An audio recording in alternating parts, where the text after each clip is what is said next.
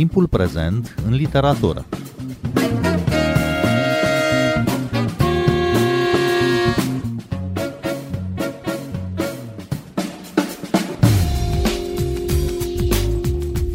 V-am găsit, eu sunt Adela Greceanu și invitatul meu este astăzi scriitorul Bogdan Alexandru Stănescu, laureat al Premiului Național de Proză Ziarul de Iași pentru romanul Abraxas, apărut la editura Polirom. Bun venit la Radio România Cultural Bogdan Alexandru Stănescu și felicitări pentru premiu. Bine v-am găsit, mulțumesc și mulțumesc pentru invitație. Este un premiu care se acordă din 2004, pe care l-au primit uh, de-a lungul timpului Gabriela Adameșteanu, Mircea Cărtărescu, Ioana Pârvulescu, Florin Lăzărescu, Ioana Nicolae, ca să enumăr doar uh, pe câțiva dintre câștigătorii lui. Unde ai plasa acest premiu în peisajul uh, distincțiilor literare care se acordă în România? Un peisaj nu foarte bogat. Păi, tocmai, nefiind foarte bogat, nu-l poți plasa decât undeva sus, și uh, spun asta și gândindu-mă la faptul că are această imagine destul de importantă de premiu curat. Uh, de ce nu e peisajul premiilor noastre foarte, uh, nu este unul apreciabil? Tocmai pentru că asupra unor uh, premii planează anumite dubii. Cum de un cotidian local acordă oare un premiu național de proză? Cred că e vorba de inițiativă în primul rând și apoi de a împământeni această inițiativă. E vorba de constanță, de rezistență în timp. Știm ce, ce important e să, să reziști în fond, nu? Avem și atâtea festivaluri care au dispărut, și atâtea evenimente care au început frumos și apoi s-au, uh, au dispărut ușor, ușor.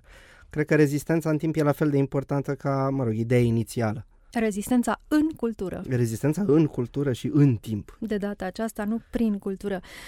Cum vezi uh, instituția premiului literar uh, în România? Oare în ce măsură crește interesul publicului pentru o carte premiată? Eu n-am luat așa multe premii în viața mea, așa că nu pot să spun cât de mult crește interesul publicului. Știu că, mă rog, recurgând la analiza prezenței în social media, reacțiile sunt uh, extrem de pozitive și uh, tumultoase, aș putea spune. Acum, dacă asta se reflectă și în, uh, hai să ajungem și aici, în vânzările de carte, rămâne de văzut. Hm. În perioada premergătoare a anunțării Nobelului uh, în literatură începe un fel de agitație pe rețelele sociale românești uh, pe care nu am văzut-o în preajma acordării altor premii internaționale prestigioase, poate la fel de importante ca Nobelul, cum ar fi premiul Cervantes sau premiile Booker. Oare cum se explică fascinația pentru Nobel a românilor, a cititorilor români și indiferența față de alte premii literare mari? Cred că face parte din categoria lucrurilor inexplicabile. așa, cum, uh, așa cum se încadrează acolo orice fenomen din asta de, de masă. Este ușor inexplicabil, dar uh, cert este că așa stau lucrurile. E un premiu care pe noi ne, uh, nouă ne, ne iscă foarte multe pasiuni, Uh, tocmai pentru că, nu știu, să spunem asta, pentru că ne-am dorit și noi ca popor, nu se văd ghilimelele mele, dar sunt aici, să luăm și noi un Nobel în literatură, nu? Așa cum uh, Uh, când câștigă Simona Halep un uh, premiu de un Grand Slam, uh, l-am luat noi, poporul român, tot așa, noi, poporul român, ne dorim și un premiu Nobel pentru literatură, fiindcă noi suntem un popor de scritori.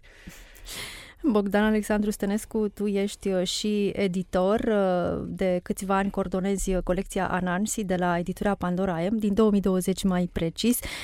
Cum se vede acolo când iei o carte, când cumperi o carte străină premiată? Cu premii importante. Contează asta pentru cititorul român, dacă pui pe copertă sau pe clapeta copertei uh, a primit uh, Women's Prize for Fiction sau, știu eu, Booker Prize. Cred că lucrurile au început să se schimbe în ultimii ani, cred 4, 5, 6 ani și anume, uh, da, aceste premii atrag atenția publicului specializat.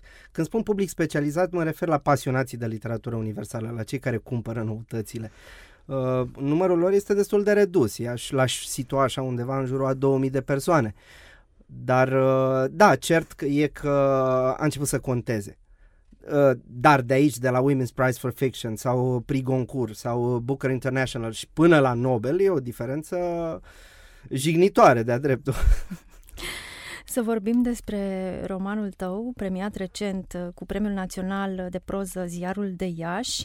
Romanul Abraxas este o construcție narrativă complexă care are în centru un personaj, Michi Lucescu. El își revizitează diferite etape ale vieții și ale ratării, de fapt. Povestea îl urmărește pe Michi Lucescu într-un flux narrativ în care se împletesc figurile memorabile și teribile din familia sa și câteva fire din trecutul îndepărtat sau chiar foarte îndepărtat, cum ar fi povestea împăratului Frederic Barbarossa, a poetului Ilarie Voronca, a lui Iacov Levi Moreno și a poetului american Delmore Schwartz.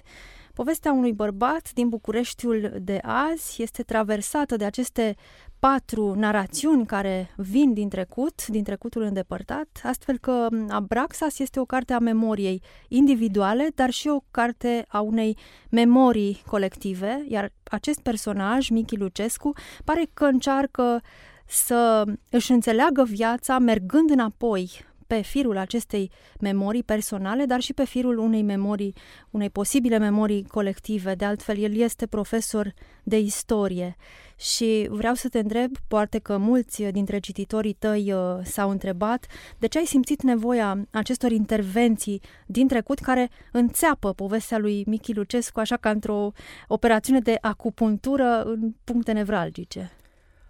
Um, da. de ce am simțit nevoia? În primul rând, nevoia a simțit-o personajul, pentru că el în capul lui se, se petrece tot, tot acest roman. E, e un roman închis așa într-un glob. Și uh, rătăcirile lui prin propria memorie, uh, pe care am numit-o eu memorie creatoare, memorie, memorie îmbinată cu imaginație, o memorie imaginativă, uh, își iau cârligul în niște evenimente care se petrec în realitate, uh, iarăși pun ghilimele, în realitatea romanului, adică nu sunt întâmplătoare acolo. Da? Personajul meu găsește o carte în, bibliote- în subsolurile Bibliotecii Academiei în care este vorba despre cruciada lui Frederic Barbarossa. De aici uh, se naște și episodul Frederic Barbarossa, pentru că în fond avem de-a face cu un om care stă să moară și își rememorează viața, iar din această rememorare iese cumva în peisajul larg al, să zicem, unui arhetip al istoriei sau uh, un arhetip al ratării uh, mai multe instanțe ale ratării în istoria omenirii, uh, selectate cumva, bineînțeles, subiectiv de, de imaginația și de subiectivitatea lui. Mai sunt și alte legături uh, subtile, dar un cititor atent cred că le descoperă între aceste povești uh, din trecutul mai apropiat sau mai îndepărtat. Uh, de pildă, dacă pot să fac un spoiler, Casa cu lei, în care crește Michi Lucescu, în care își petrece o bună parte din copilărie și adolescență, are la intrare un vitraliu și pe acel vitraliu sunt imagini cu acest împărat Frederic Barbarossa. Îl recunoaștem din descriere, nu este numit neapărat.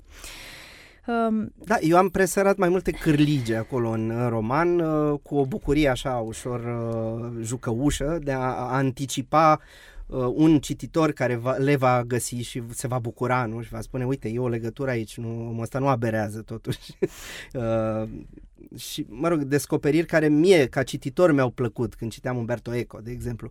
E un mic joc care te, te bucură pe tine ca, ca scriitor și este această bucurie a anticipației care e una dintre cele mai frumoase bucurii în viață. Um, Abraxas e o construcție ambițioasă și complexă, spuneam, cu multe personaje, multe planuri temporale, cu fire narrative pe care a trebuit să le controlezi și să le, să le urmărești. Ai publicat Abraxas după numai patru ani de la apariția volumului tău anterior de proză, Copilăria lui Caspar Hauser, care apărea în 2018. 17. Da.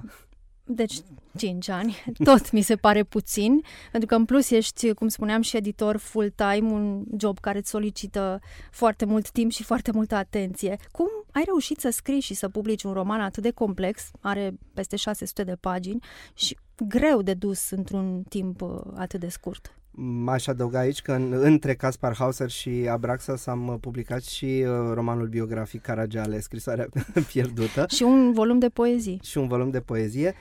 Uh, Bun, acum nu mi se pare ceva ieșit din comun, e în fond uh, scrisul nefiind o meserie, pentru că nu o putem numi meserie în România, este o pasiune, iar dacă e pasiune, o faci ca pe o pasiune, cu toată energia interioară pe care o, o deții.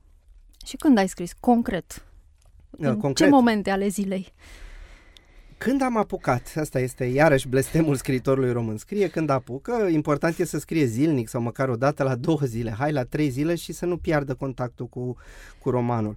Uh, Trebuie să recunosc că am, uh, pe mine m-a ajutat uh, pandemia, m-a ajutat recluziunea, pentru că um, astea sunt condițiile ideale pentru un scriitor și bă, am, am putut să, să trișez, adică să îmbin uh, meseria diurnă cu cea, așa zis, nocturnă, să scriu un mail, să mă întrerup, să trec în, uh, în Word și să, să continui să, să scriu la, la roman. Dar, sincer, nu prea pot să spun când am scris, fiindcă s-a, s-a șters totul, e un abur acolo în, în urmă, e o Ai- perdea de fum. Ai și lucrat foarte mult pe text, l-ai editat, a trecut prin editări și reeditări succesive. A trecut prin foarte multe editări. Nu pot să spun că am, uh, am lucrat foarte mult pe text, uh, nici că a fost uh, perfect de la început, nu pot să spun, dar uh, partea cea mai anevoioasă a fost cea a aranjării capitol, capitolelor și a uh, așezărilor într-o anumită succesiune, astfel încât acele cârlige să fie totuși uh, vizibile. Nu evidente, dar vizibile și să se lege de uh, episoadele acelea care ies în peisaj cumva.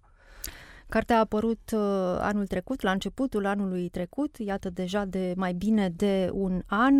Cum a fost primită de cititori? Ai avut reacții? Cu siguranță ai avut reacții m, și în, poate și în paginile revistelor de cultură, dar poate și de la cititori, că acum cu rețelele sociale e foarte am, simplu ca am avut cititorii foarte să... multe, foarte multe reacționeze. reacții și într-adevăr cele care îmi vin acum în minte sunt cele din partea cititorilor, pentru că ai, uh, ai o legătură directă cu ei, cum ai spus, prin aceste rețele de socializare, de care încerc totuși să mă detașez pe cât posibil.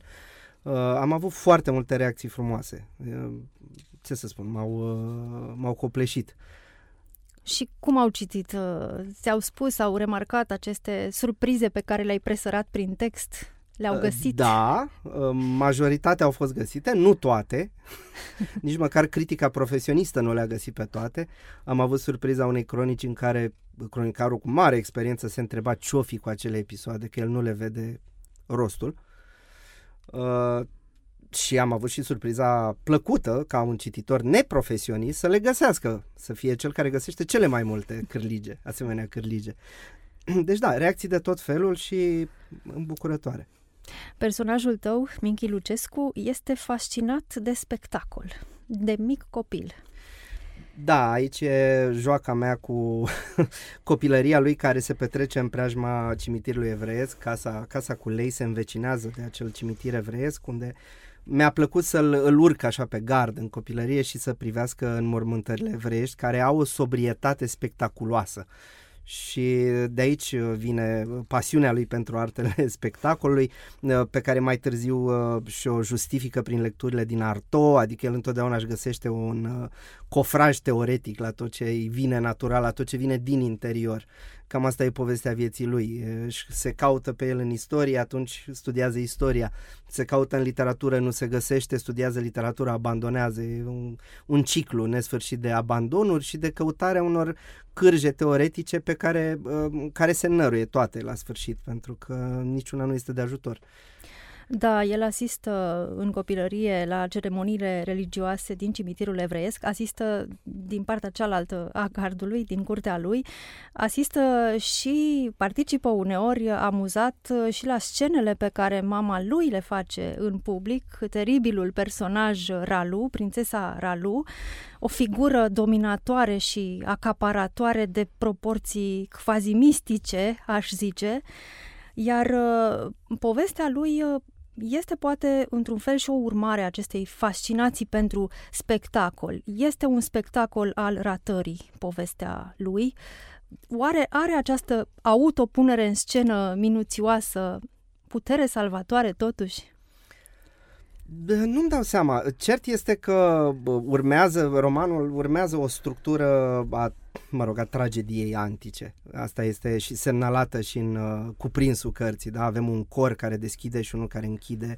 Această tragedie care se poate transforma foarte ușor în comedie.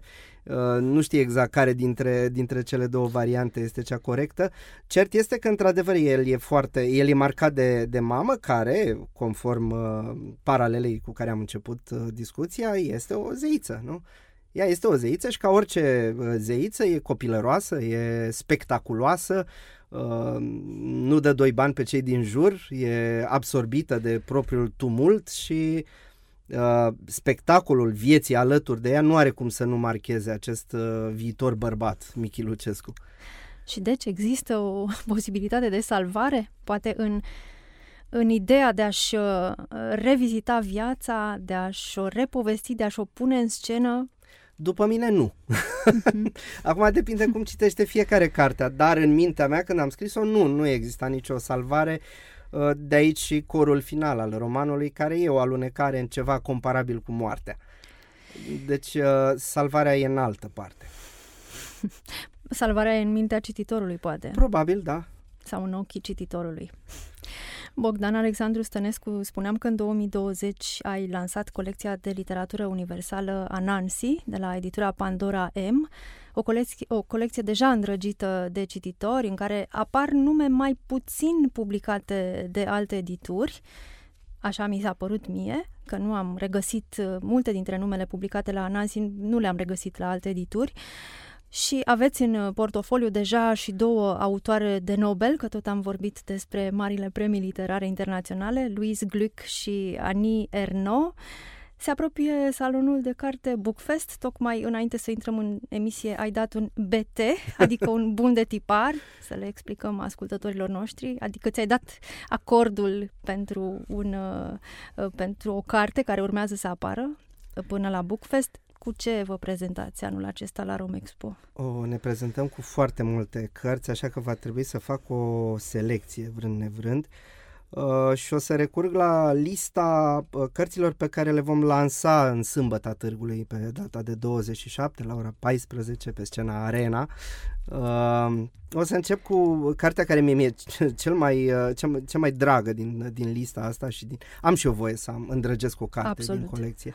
E vorba de Bruno Schulz, Prăvălile de scorțișoară și Sanatoriul sub semnul clepsidrei, o nouă traducere după cea din anii 70-80, realizată de Cristina Godun, un nume deja foarte cunoscut uh, cititorilor noștri, uh, datorită traducerilor din opera Olgăi Tokarciuc. Uh, Uh, pentru mine Bruno Schulz era o, o dispariție sub semnul întrebării. Nu, nu înțelegeam de ce sau cum poate rezista o cultură fără să aibă o ediție uh, proaspătă din Bruno Schulz, așa cum, uh, mă rog, ar trebui să existe în permanență ediții din Kafka și, mă rog, alții. Uh, deci Bruno Schulz, Prăvările de Scorțișoară și Sanatoriul sub semnul clepsidrei, o nouă traducere. Uh, acum un scriitor care a devenit extrem de îndrăgit începând cu 2020-2021, Gheorghe Gospodinov, prozatorul bulgar, cu Refugiul Timpului, roman care se află acum pe lista scurtă a Booker International, în, cred că în luna asta, da, o să se afle și câștigătorul. Uh, n-am riscat să tipărim câștigător al premiului Booker International, ci doar finalist. Sper să mă rog, lipsa noastră de curaj să fie amendată de juriu Booker. deci Gheorghe Gospodinov, în traducerea Marianei Mangiulea Jatop. Uh, o altă scritoare foarte îndrăgită, Maggie O'Farrell, uh, pe care publicul o cunoaște uh, datorită romanului Hamnet, care a fost foarte, foarte îndrăgit în, la noi. De data asta e vorba despre Exist, Exist, Exist, un volum de memorii uh, viața unei scritoare abordată prin prisma 17 întâlniri cu moartea. Uh, niște întâlniri care spun foarte mult despre cel care se află în proximitatea morții.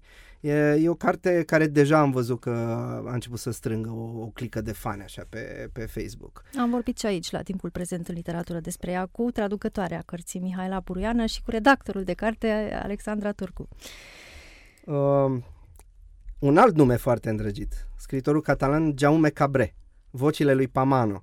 E, nu știu dacă este, care, care e mai bun, Confiteor, romanul care a ajuns deja la a treia ediție în, în Anansi, sau acest vocile lui Pamano. E un, un roman iată, ajungem la același uh, Abraxas. un roman despre memorie, despre istorie, despre imposibilitatea de a spune ce și cum a fost un om la un moment dat.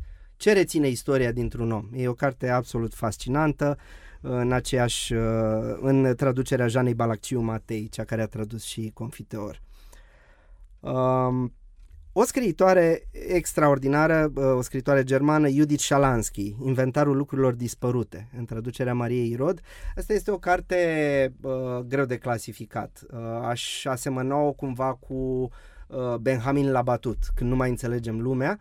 Uh, este altfel, este altceva, însă face parte din aceeași familie de mm, inorogi, că altfel nu pot să le spun. Sunt niște cărți pe care nu poți să pui mâna și să spui e roman, e poezie, e eseu. Uh, e vorba despre lucruri dispărute. Da? O insulă care a dispărut, e vorba de lucruri din, reale care au dispărut și despre încercarea noastră de a trasa conturul a ceva ce nu mai este. Ce poți să mai spui despre o insulă care a dispărut, pur și simplu? Ce poți să spui despre un tigru care a dispărut, o specie de tigru? Da? Uh, ce poți să spui despre uh, o sondă o spațială și așa mai departe. Uh, numai că e, e ficțiune aici. e o ficțiune mai apăsată decât la, la batut. Ea știe să, să intre în uh, tărâmul ficțiunii mult mai adânc decât, uh, decât Benjamin la batut. Uh, cred că o să-i bucur pe fanii lui Manuel Vilas, da? când o să le spun că a apărut romanul Bucurie de Manuel Vilas, uh, cel care continuă cumva, dacă putem spune că continuă, iar și iarăși dacă putem spune acțiunea din uh, În toate a fost frumusețe. E un, un roman în care uh, pe care Vila să-l scrie după ce a avut succesul internațional cu Ordesa, tradus la noi în toate a fost frumusețe, și în care nu face altceva decât să-și plimbe depresia prin toată lumea, pe la lansările de carte, de care nu se poate bucura neam, uh, se îndoapă cu antidepresive, vorbește cu demonul depresiei, uh, își simte dorul față de, de copiii care sunt în cu tot o altă parte și care au crescut și care nu mai vor să audă de el. Uh, e o continuare, într-adevăr din toate punctele de vedere. Inclusiv stilistic. Bănuiesc. Inclusiv stilistic, da. Uh, Natalie Haynes, O mie de corăbii și Pat Barker, Femeile din Troia. Le uh, amintesc împreună pentru că fac parte dintr-un uh, hai să zicem, din același registru tematic. Da? E vorba de revizitări ale miturilor și revizitări ale istoriei, uh, dar privind lucrurile din partea feminină. A personajelor, a personajelor feminine, feminine și scrise de autoare și femei. scrise de autoare. Sunt încercări de deconstrucție, dar n-aș vrea să uh, ascultătorii să rămână cu impresia că sunt niște, uh, nu știu, uh, manuale de teorie feministă. Nu, sunt romane excepționale amândouă, nici nu știu care îmi place mai mult. Pat Barker e un pic mai uh, serioasă. Uh, la ea uh, nuanțele sunt tragice da? la femeile din Troia. Da? Acolo e vorba despre suferința femeii în, într-un război. Da? Ceva ce nu uh, reiese în, uh, în epopee și în, uh, da? în, în, ce se află în spatele eroismului masculin, așa zisul eroism masculin. E, Natalie Haynes uh, are foarte mult umor, ea nu se poate abține, deci la ea uh, râzi, dacă la Pet Barker plângi, la ea râzi. E comediantă. Ea este altfel. comediantă, da, uh, dar și o foarte, dar și o clasicistă, e combinația asta pe mine mă, mă, mă dă pe spate. Și cartea le reunește, da, ai și comedia, ai și clasicistul acolo. Și, uh, în fine, uh, ea vine cu un soi de replică la reinterpretările masculine ale, ale miturilor. Ea se, se ceartă aici cu un scriitor care mie îmi place foarte mult, cu Robert Graves, uh, care are un, un poem în care descrie un, uh, cum să spun, actul sexual dintre Ahile și cadavrul Pentesilei al războinicei amazoane. Uh, E, aici, la, la Natalie Haynes, Ahile o ia în brațe și ia cadavrul în brațe și își dă seama că e poate cea mai mare greșeală pe care a făcut-o în războiul troian. Da, iată cum se mută accentul așa în funcție de scriitor. Am observat că este un trend acesta al uh, romanelor scrise de femei și care au în centru personaje feminine din mitologie, personaje uh, poate lăsate în umbră de descrierile istorice, de ceea ce știm deja din mitologie, așa cum uh, ne-au lăsat-o antici și așa cum a fost ea, cum au fost ele rescrise, aceste povești de-a lungul timpului, ce semnificație oare au aceste revizitări din perspectiva feminină, atât a autoarelor, cât și a personajelor feminine? Ce aduc în literatură? E, asta e o întrebare foarte grea. Nu știu dacă ne ajunge timpul. Uh, bun, mitul este o proiecție a psihicului uman, nu? O dramatizare a ceea ce se întâmplă în interior. Iar faptul că aceste versiuni masculine sunt uh, singurele care au supraviețuit uh, de-a lungul timpului face cumva o nedreptate animei, ca să fiu uh, jungian, așa, puțin măcar. Cred că este o restabilire a ordinii normale, a repoziționării, echilibrului în om. Prin literatură, nu? Și aș uh, lărgi puțin perspectiva istorică și aș adăuga la aceste volume care vorbesc uh, despre personaje mitologice și altele, de pildă cărțile scrise de Slavenka Draculici, Dora și Minotaurul, apărută tot la Anansi, care spune povestea relației dintre fotografa Dora Maar și uh, pictorul Pablo Picasso, dar din perspectiva ei, și romanul lui Maggie O'Farrell, de care ai vorbit deja, Hamnet, care îi are în centru pe soția lui Shakespeare, nici nu îi se spune numele de fapt lui da. Shakespeare, deducem că e vorba despre el, și, uh, și pe copiilor. Uh, și mai sunt de multe de adăugat aici. Mai e Patul Fridei de aceea Slavenka Draculici. Uh, n-aș uita pe Madeline Miller cu uh, Circe. Uh, bun, ea, Madeline Miller e un pic mai echilibrată, echilibrată nu în sensul de uh, ordonată, de a pune ordine în, uh, într-un dezechilibru, echilibrată în sensul în care ea a scris și în cântul lui Ahile vorbește despre relația homosexuală dintre Ahile și Patrocle. Da? Deci ea nu e uh, concentrată exclusiv asupra uh, personajelor feminine. Dar este un trend al revizitării mitului, care mie mi se pare foarte interesant și foarte fructuos până la urmă. Mai aveai pe ceva pe lista ta de cărți care apar uh, la Bookfest de la Nancy? Da, o aveam pe scritoarea daneză Olga Ravn cu Angajații, un uh, roman cu totul și cu totul deosebit, tradus de Ovi Olaru.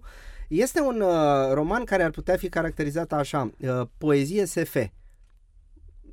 Bineînțeles, n-am spus nimic prin asta. Da, e vorba despre o navă spațială care descoperă o planetă uh, pe care se găsesc niște obiecte ciudate, nu sunt descrise, unele sunt rotunde, unele palpită, uh, asta nu e important, important este relația oamenilor de pe acea navă cu acele obiecte. Ce naște un obiect cu o mare într-un om? Și de aici se naște poezia, bineînțeles. E un roman absolut superb și el a fost nominalizat la Booker anul trecut și, mă rog, vi-l recomand din toată inima. O autoare nouă pentru spațiul românesc, Olga Ravn, daneză. Păi așteptăm Bookfestul și așteptăm și cărțile de la Nancy și de la alte edituri. Bogdan Alexandru Stănescu, îți mulțumesc tare mult că ai venit în această seară. Eu mulțumesc pentru invitație. Radio România Cultural. Eu sunt Adela Greceanu. Cu bine, pe curând! thank you